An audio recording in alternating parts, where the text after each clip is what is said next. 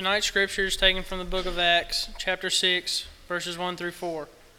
Acts 6, 1 through 4. Now, in these days when the disciples were increasing in number, a complaint by the Hellenists arose against the Hebrews because their widows were being neglected in the daily distribution. And the twelve summoned the full number of the disciples and said, It is not right that we should give up preaching the word of God to serve tables. Therefore, brothers, pick out from among you seven men of good repute, full of spirit and of wisdom, whom we will appoint to, to this duty. But we will de- devote ourselves to prayer and to the ministry of the word. I'd like to thank Taylor for reading our, our scripture this, evening.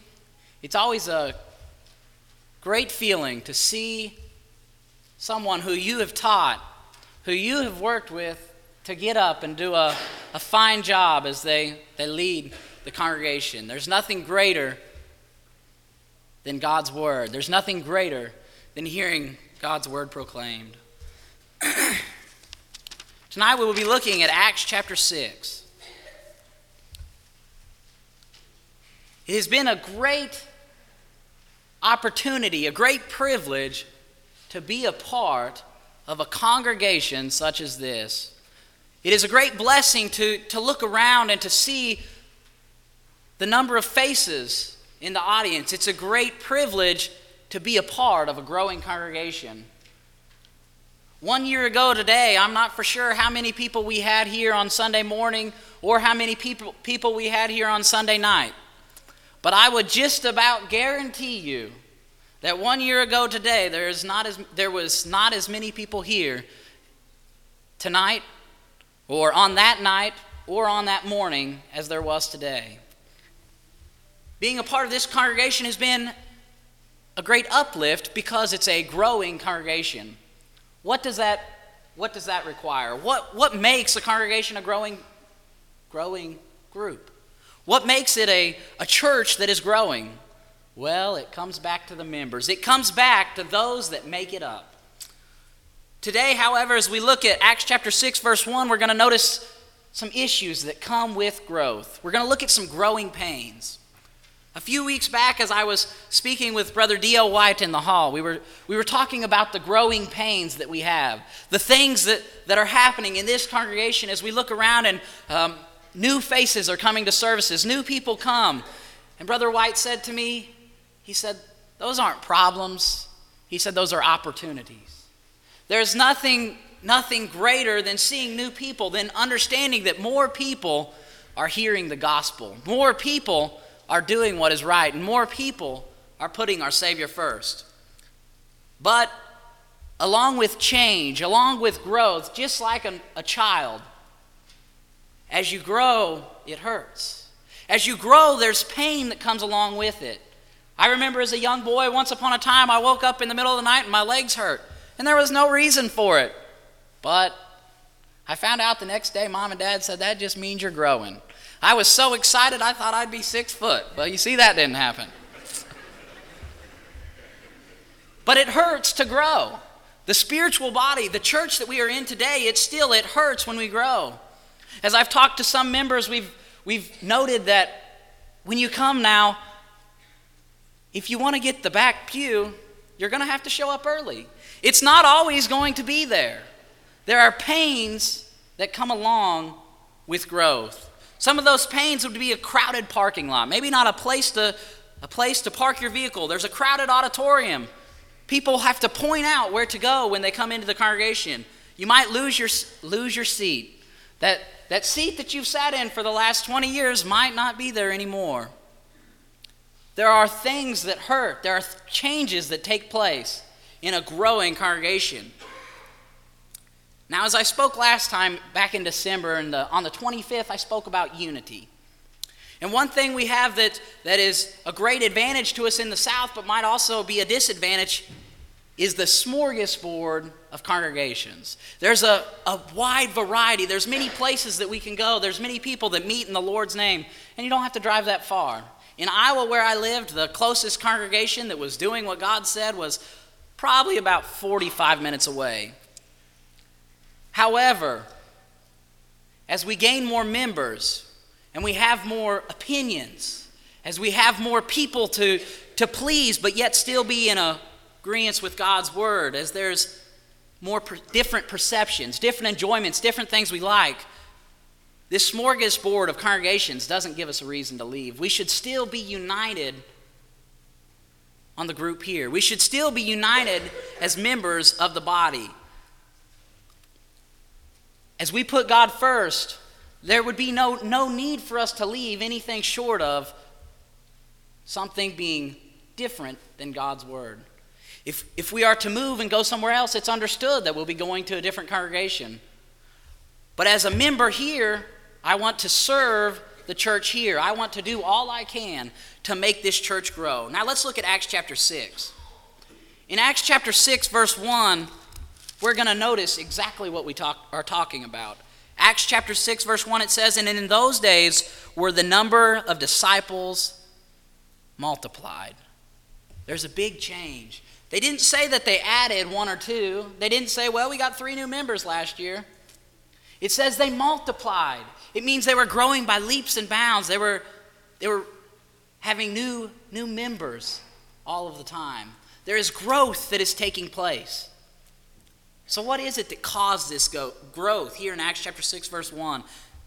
Well, think back to Acts chapter 2, verse 42. In Acts chapter 2, verse 42, it's a common verse. It says, And they continued steadfastly in the apostles' doctrine, and in breaking of bread, and in fellowship, and in prayers. Notice that one word, steadfastly steadfastly. These people were making it a part of their life. This, this doctrine that the apostles were preaching, they were looking at it, they were studying it, they were following it. This breaking of bread, they came together when, when the church came together to break bread, they were involved with it. It said in fellowship, the church was together. The church was growing because they were active. Active members create an active congregation, and that's exactly what we have here. Now, as we notice, the increase came about because the disciples were working. Next, we'll also notice that the, the increase came about due to the miracles. Notice that we're just looking back in, in Acts.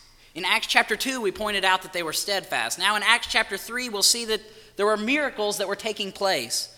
If you go back, you can read the miracles in Acts chapter 3, verse 1 through 8. Here's some of the miracles that took place. Now, that is a little bit different than us today. However, they had miracles to show who they were. They had miracles to prove that they were from God, that, that, that what they were teaching was the truth. John chapter 20, verse 30 and 31, it says, And tr- many other signs truly did Jesus in the presence of his disciples that were not written in this book. And then it goes on to say at the end, But these were written that ye might believe, and, that, and believing that you might have life in his name. Not everything that took place was written. Not everything that took place that, that Christ did, not every miracle is written in this book.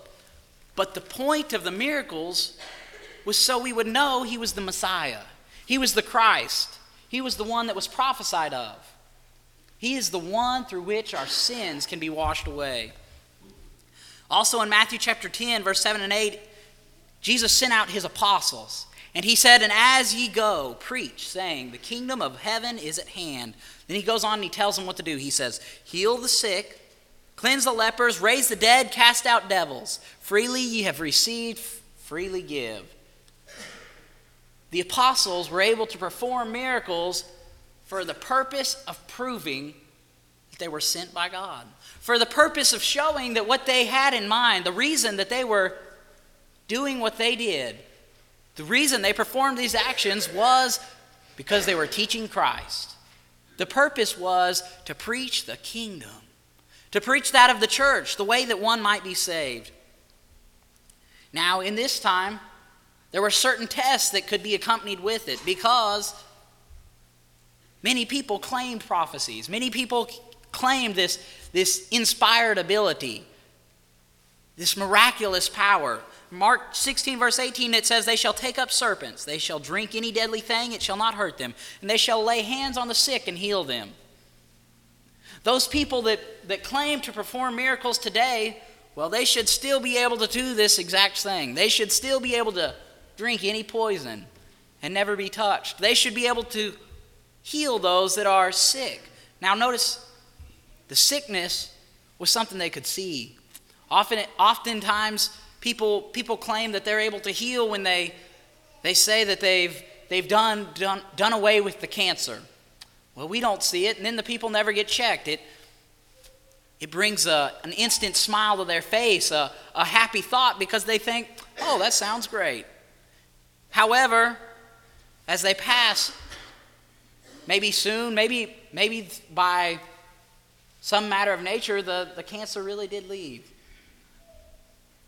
But the miraculous power has passed. As we look at 1 Corinthians 13, verse 10, it says, uh, in 1 Corinthians 13, 10, we notice that it says, But when that which is perfect is come, speaking of, mer- speaking of the scriptures, it says, When that which is perfect is come, that which is in part shall be done away.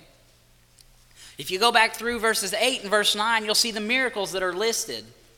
The miracles that, that are spoken of. And it says, For they shall prophesy in part. Right before that, in verse 9, in 1 Corinthians 13. It says, For they shall prophesy in part, but that's going to cease.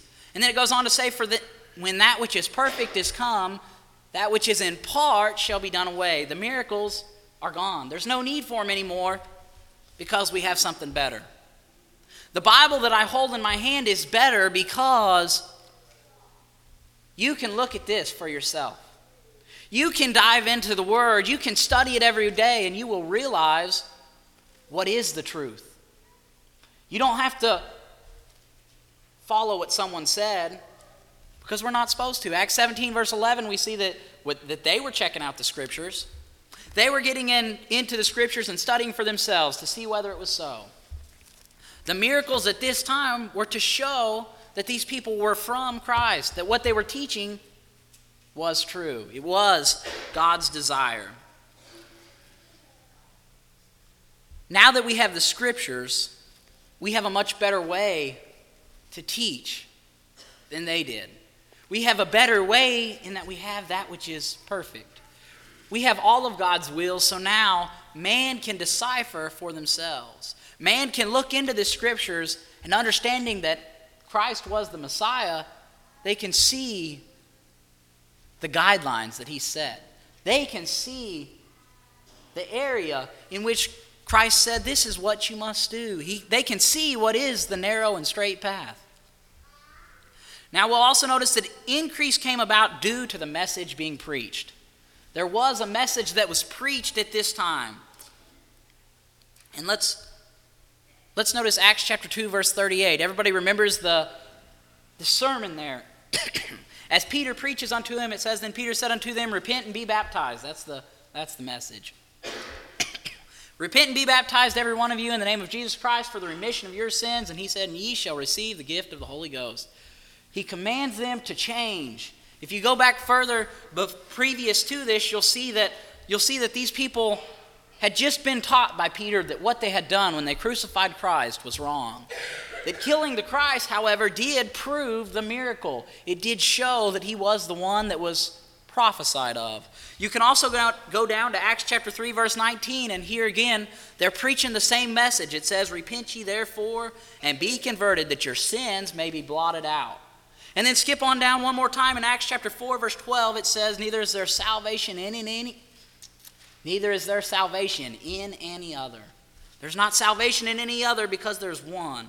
Notice it says, For there is none other name under heaven by which man might be saved. None, none other name under heaven given among men whereby we must be saved. There's only one way to be saved. There's only one way to attain salvation. And that's what they were teaching. They were going out and spreading the gospel, the gospel message of Christ, of the salvation that is in Christ, the, the forgiveness of sins, the remission of sins that came about by following Christ. We'll also notice that the increase came about due to the necessity understood by the apostles. They understood the necessity of going out and teaching. If you would turn in your Bibles to Acts chapter 4, verse 16. Acts chapter 4, verse 16 should just be previous a page or two. Here it says, saying, What shall we do to these men? For that indeed is a notable miracle hath been done by them, is manifest to all them that dwell in Jerusalem, and we cannot deny it. But that it spread no further among the people, let us straightly threaten them, and that they speak henceforth to no man in this name. They're, they're saying, Let's stop Let's stop what they're saying. Let's stop these apostles from going out and teaching. Now we'll notice now we'll notice the necessity understood by the apostles. It says, And they called them and commanded them not to speak at all nor teach in the name of Jesus. But Peter and John answered and said unto them, Whether it be right in the sight of God to hearken unto you more than unto God, judge ye. Then they go on in verse 20, it says, For we cannot speak the things which we have seen and heard. They understood the necessity of the gospel. They said, You tell me no, but God tells me go. They said, There's something more important than your word, there's something more important than your message. And that's what God told me to do. To Him, He's the one we want to be found right in the sight of, He's the one to who we will grant our obedience. There was a necessity that was understood by the gospel. Uh, under their, their knowledge, within this, with what they understood, through that came the increase because they were doing God's will. Notice next, there's increase in each one's responsibilities. Acts chapter 6, starting at the, the middle of verse 1, or we'll start over in verse 1. Verse 1 and 2, it says, And in those days was the number of disciples greatly multiplied. There arose a murmuring of the Grecians against the Hebrews because their widows were neglected in the daily ministration. Then the twelve called a multitude of disciples unto them and said, It is not reason that we should leave the word of God and serve tables. There was an increase in responsibilities. These, these Grecians or Hellenists in some, some translations speaks of those that were a half breed. They weren't the Jew of Jews, but yet they were, they were those that were Jews, but they didn't live in Palestine. They didn't live in, in that country, but yet they were still serving God. They were called half breeds at this time. Now, here it says that they were being neglected, they weren't noticed, they were being overlooked. This neglect came about because what was going on? There was so much stuff taking place. There was a great number of people. There was a work that had to be done. And they got overlooked. We can understand that the apostles must have been very, very busy people. As they went out and they, they strove to teach as they were told to do, as they were commanded to do. The neglect of the widows came about due to the amount of work that took place due to the amount of workers that were needed. The work is present always. We can always look around and find something to do. If people are willing to work, there is something that you can do. As people, if we, if we can't find something to do, I trust if you ask, ask one of the elders or, or Mike or, or me or anyone, anyone that is active in the congregation, if you'll just act, ask, or look around, there's jobs that must take place. This, this past week, we just had a, had a teachers' meeting. We've had the, the same teachers that have taught here for the last three years are probably still filling the same seats. We need more people that are willing to work. That's the same problem that's going on in Acts chapter 6. So much work fell on the apostles that stuff got overlooked.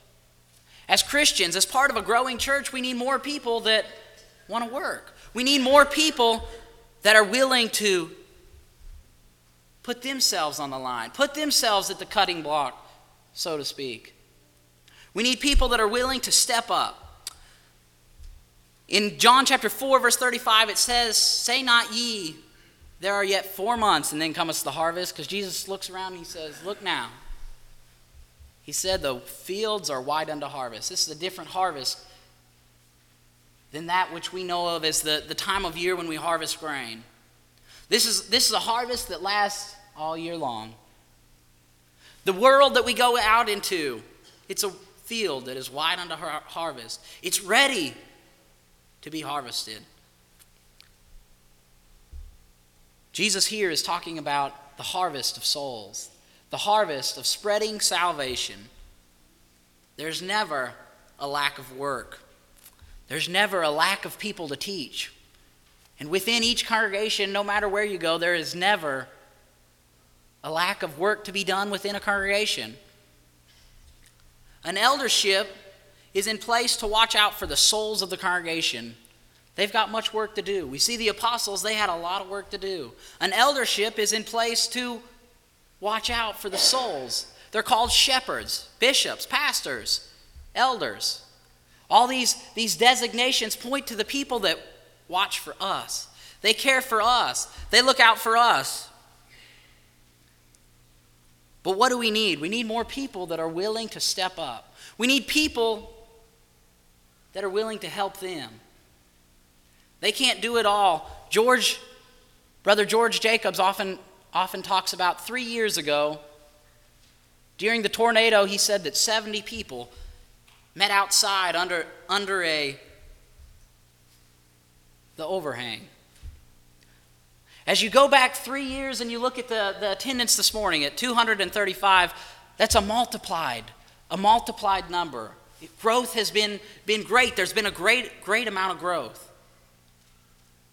But yet, if you look back three years ago, we had three elders and three deacons. Something's got to change because they're overworked. We need more people to be willing to step up. Today, we have three elders and two deacons. We need people that are willing to serve. There are conflicts within people, there are personality traits wherein we don't want to listen to what someone else has to say. We don't want to put up with what, what other people think. But as people, we need to be able to step up. We need to be able to help the elders. We need to be willing, if called upon, to step up and help. For instance, right now we have, we have a building project that's taking place. A work such as this is meaningless. It, it means, means very little as far as, as far as the souls of the congregation. We need people that are willing to step up and to help with projects such as this. There are things that take place in the church that are, are meaningless tasks. They're not as Im- important as the work of souls. The shepherds have the, the responsibility to take over the, the flock, to watch out for our souls. We as people must be willing to help. In Acts chapter 20, verse 28 through 30, it says, Take heed therefore unto yourselves and to all the flock over which the Holy Ghost hath made you overseers, to feed the church of God, which he has purchased with his own blood. For I know this, that after my departing shall grievous wolves enter in among you, not sparing the flock. Also of your own selves shall men arise, speaking perverse things, to draw away disciples after them. See here that they're busy caring for us. The elders are busy because they have to watch for false teaching, they have to watch for the things that happen in our lives. There are times where we are tempted, there are times where we have struggles. The elders watch out for us so that they can, they can help us in our time of need.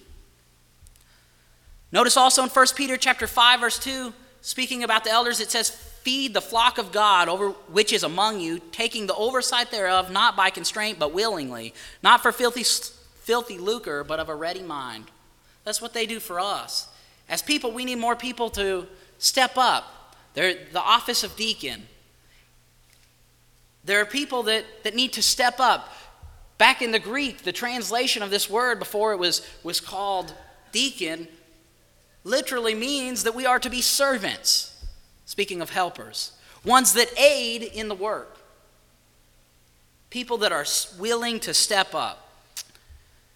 The elders, the elders need those willing workers. We see that the, sh- the shepherds care for the flock, they care for the congregation. The elders, within the idea of shepherd, or pastor. Within this, this meaning of the word, it carries along the meaning of a ruler, a guide, a protector, and a companion. They care for us. As members, though, we're to be there for them. We're to be the ones that help them. There are a lot of tasks that take place that none of us know about. There, there are tasks that, that the elders do that I don't even know. However, as Christians, as, as fellow helpers, we need to be willing to aid in any way we can. The elders one day will give an account for us. They will give an, an account as to our souls. That implies that they have a great care for us. That implies that they, they want nothing more than any of us to go to heaven. That's their desire. They desire that we go to heaven. Hebrews chapter 13, verse 17 says, Obey them that have the rule over you. That's what we're to do. Obey them that have the rule over you. Submit yourselves for the watch for your souls, for they watch for your souls, as they that must give an account, that they may do it with joy and not with grief, for that is unprofitable for you. We as people need to look up to them. There are decisions that they make that I promise you some people won't like. You can look back at the beginning, I mentioned that there's going to be different personalities. The elders care for the flock as a whole. With each person here, with 235 people here this morning, there is 235 dis- different personalities. There's 235 different people to attend to. As people, we can't get upset when they make a decision we don't like, as long as it's within the guidelines of the scriptures. As long as we as people are willing to follow,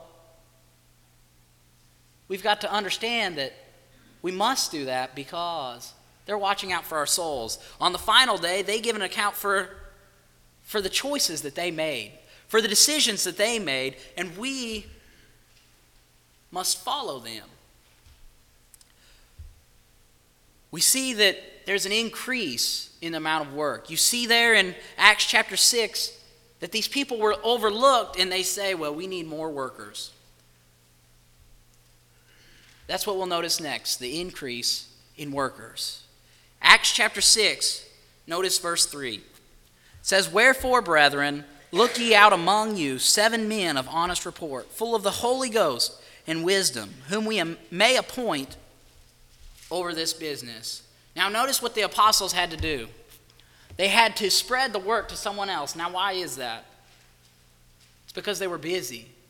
There were things that had to take place. They had to go out and be spreading the good news. They had to spread the gospel message. Notice also verses 5 and 6, and it says, And the saying pleased the whole multitude, and they chose Stephen, a man of full, fa- full of faith and of the Holy Ghost, and Philip, and Prochorus, and Nicanor, and Timon, and, and Parmenas, and Nicholas, a proselyte of Antioch, whom they set before the apostles, and when they had prayed, they laid hands on them. They chose people to take over the job. This task of feeding the widows was important. It was a task that had to be done. But yet the apostles had something more important on their plate. The apostles had something more important in their life because they could pass this work on. They passed this work on to someone else because their aim, their goal was souls. They were looking for those that wanted to obey the gospel. They wanted to find people that wanted Christ in their life, that wanted salvations. Notice there the work had to be passed on to another individual. It had to be passed on, given to someone else. In the New Testament, there were qualifications given for those who would be in this lead role of elder, of deacon.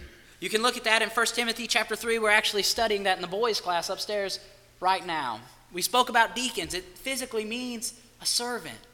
As Christians, if called upon to do such, that's what we need to do. We need to be willing to step up if we have the proper qualifications.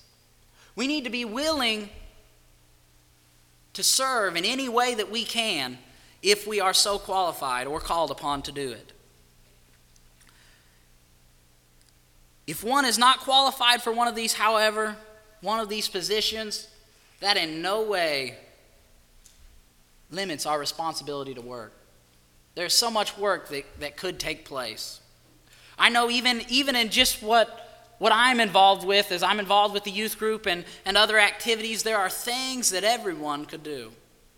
There's different times as we have get togethers or devotionals, any member of the congregation could be involved with this. We meet, at, we meet at people's houses oftentimes, and we have a devotional and we'll have snacks. Just because a person doesn't have children in the youth group doesn't mean you can't, can't be involved in this activity. It doesn't mean that you can't, can't open your home. It doesn't mean that you couldn't serve maybe some food or, or, or a snack in a time as that. The work is open to all. There's classes that we spoke about that, that have to take place. There are classes that go on from Sunday to Sunday, Wednesday and Wednesday, throughout the, Throughout the times when we meet, there are classes that take place. We need people that are willing to step up. If you think you would like a break and you don't want to do it, well, realize that the person that's teaching there right now probably probably would like a break as well. If we had more people that would step up, everyone could have a break. As Christians, we need to be willing workers. If one is not qualified for those positions, we said the responsibility still remains the responsibility of working. 1 corinthians chapter 15 verse 58 says but be ye steadfast unmovable always abounding in the work of the lord. For that you know that your labor is not in vain in the lord. They're abounding in the work of the lord. There's work to do i assure you. There is there is much to do. There's a song we sing there's much to do there's work on every hand. If we're willing to do the work there are things that can be done.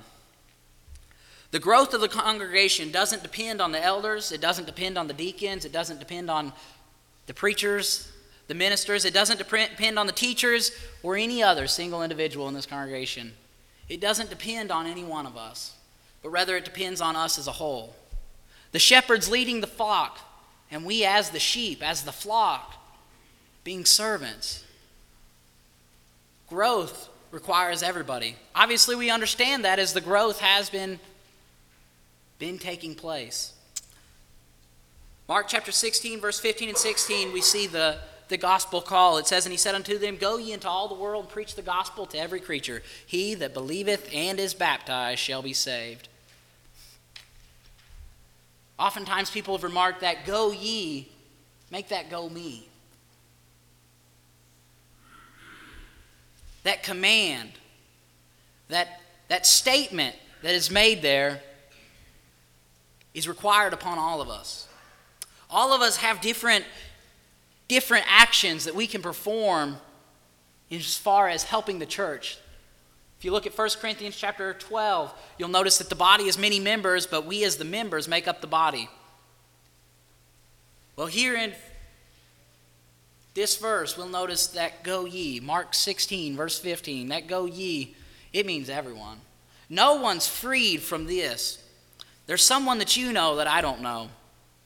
And there's a way that you can reach them that I'll never be able to because there's a personal contact. There's a person that I know that you don't know, and that responsibility still lies on me also.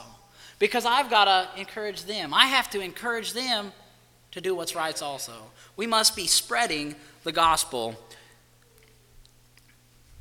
There in verse 16 it said, He that, is belie- that believeth and is baptized shall be saved. That, goal, that goal is what our goal should be. That goal should be set in stone in our minds, something that's an ever reminder where we're putting God first and showing others how they might be saved. Finally, the last point there's an increase in the work accomplished. We noticed first that there was an increase in the number of disciples, number of Christians, those that were following God. We noticed there was an increase in the, in the work that had to take place. The third one, we noticed that there was an increase in workers. And finally, the increase in the work accomplished. That means more souls. As we continue to grow, it takes more workers. But in order to continue to grow, we're going to all have to be binding together. We're going to have to be united together in this work. And then we'll notice the increase in the work accomplished. Chapter 6, verse 4. Notice it says, But we will give ourselves continually to prayer and the ministry of the word. This is the work they were doing. The work that was important to them was teaching. The work that was important was going out and giving the ministry to the world. The ministry of the word, spreading the gospel. Also, notice in verse 7. It says, And the word of God increased, and the number of disciples multiplied in Jerusalem greatly, and great company of the priests were obedient in the faith. If we're to keep growing as a congregation, it's going to require that we have more workers. Within, within every business that you look in the world today, in order for a business to grow, you have to have more workers. Otherwise, you hit a plateau. Don't let us hit a plateau because of the spiritual or because of the growing pains that we endure. Don't let us top off at 235 because there's pains that come along with growing. But rather, let us be the ones that are outworking. The apostles did not have time to take away from teaching the gospel, they didn't have time to stop doing what was the most important thing. But rather, the apostles chose the appropriate people to manage the task. There were tasks that had to be, had to be done, and they chose those people to manage a task so that they could continue to, to devote themselves to the most important thing in the world souls. The most important thing that day has not changed from today. If there's one goal in this world, it needs to be to save ourselves. But right along with saving ourselves, we should want to save others as well. The command was to go out and to teach, to help others so that they can be a part of this growing congregation. If they, if they aren't a part of this congregation, let them be a part of the church that Christ established worldwide. Whatever the case, our goal is the growth of the kingdom, the growth of the people, the number of souls that will be in heaven one day at the last. When that trump shall sound, I want to be found faithful on that day, and I want to know that I helped as many as I could get to heaven with me. The, apostles chose the appropriate people to manage the task. Notice it says, But we will give ourselves continually to prayer and to the ministry of the word. That was their decision. They made a conscious decision that that's what they would devote their lives to. And then you see back in verse 7, after they had made that decision, it says, and they continued to multiply. They continue to grow by leaps and bounds. Verse 7 says, And the word of God increased, and the number of disciples multiplied. As Christians, let us endure the growing pains. Let us realize that the pain, the problems that come along with growth, they're opportunities. It's an opportunity to do even better. As we continue throughout this year, let us always be striving to push someone else. We talked about this morning provoking. Let's provoke someone else to do what is right. As Christians, we want the Word of God to increase, we want the number of saints to multiply. It all comes down to us. Each person individually needs to devote themselves to being a worker. Jared Rhodes needs to devote himself to being a better worker. And the result will be more souls saved in the end. The question is today are we teaching that message that they taught? That, t- that message they taught in Acts chapter 2, verse 38.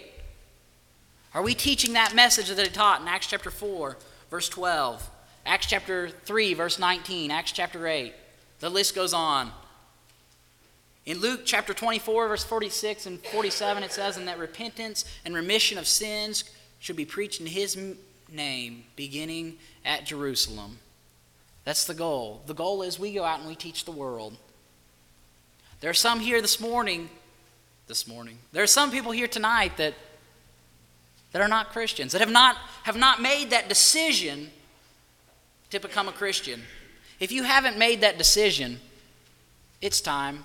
I beg with you and I encourage you do just that. Make that decision to become a member of the body of Christ. We're, we're told in Romans chapter 10, verse 17, that faith comes by hearing, and hearing by the Word of God. It all goes back to this book. If we could just, just understand that this book is the guide in our life, and rather than just saying it's the guide in our life, making it the guide in our life, we'll understand there needs to be a change.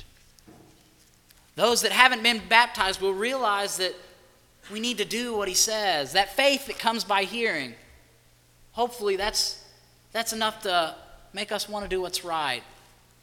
That faith that comes by hearing, that's that, that belief talked about in Mark chapter 16, verse 16, he that believeth and is baptized shall be saved.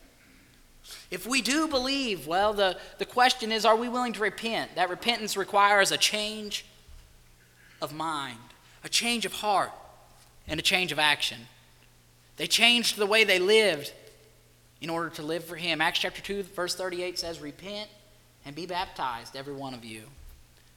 In, Ma- in Matthew chapter 10, verse 32, they're told to confess. If we're willing to confess Christ as our Savior, follow Him, make Him our life, the goal, the supreme thought in mind, we'll be on that straight and narrow path. And then be baptized, added to the body. Added to the body of Christ. When we come up out of the water, we're a new person. It says that have your sins washed away. If we want to have our sins washed away, the time is now. In Acts chapter 4, verse 12, as we read up earlier, it said, Neither is there salvation in any other. There's no other way to attain salvation. Without Christ, it's not possible. If one has sinned, if they're to that age where, where they're accountable unto God, it says, there's no salvation outside of Christ. Neither is there salvation in any other. And then it goes on to say at the end there, For there is none other name under heaven given among men whereby we must be saved. If you want to be saved, it requires you do what the book says. It requires that you do what Jesus told us to do. If, if you would like to be baptized for the remission of your sins, we encourage you, come now as we stand and sing the song of invitation.